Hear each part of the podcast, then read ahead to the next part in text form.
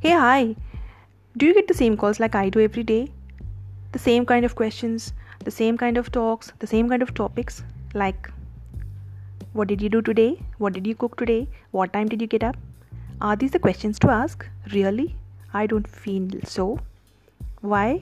Because just look at the last four months. I think it's the same feeling for all the people all over the world. Do you think there can be something very nice to think about or talk about? Just eating, sleeping, doing your household works. And when someone asks me what day is today, and my answer is only today. Today is today, that's it. Because I don't remember whether it's a Sunday or a Monday. Isn't it?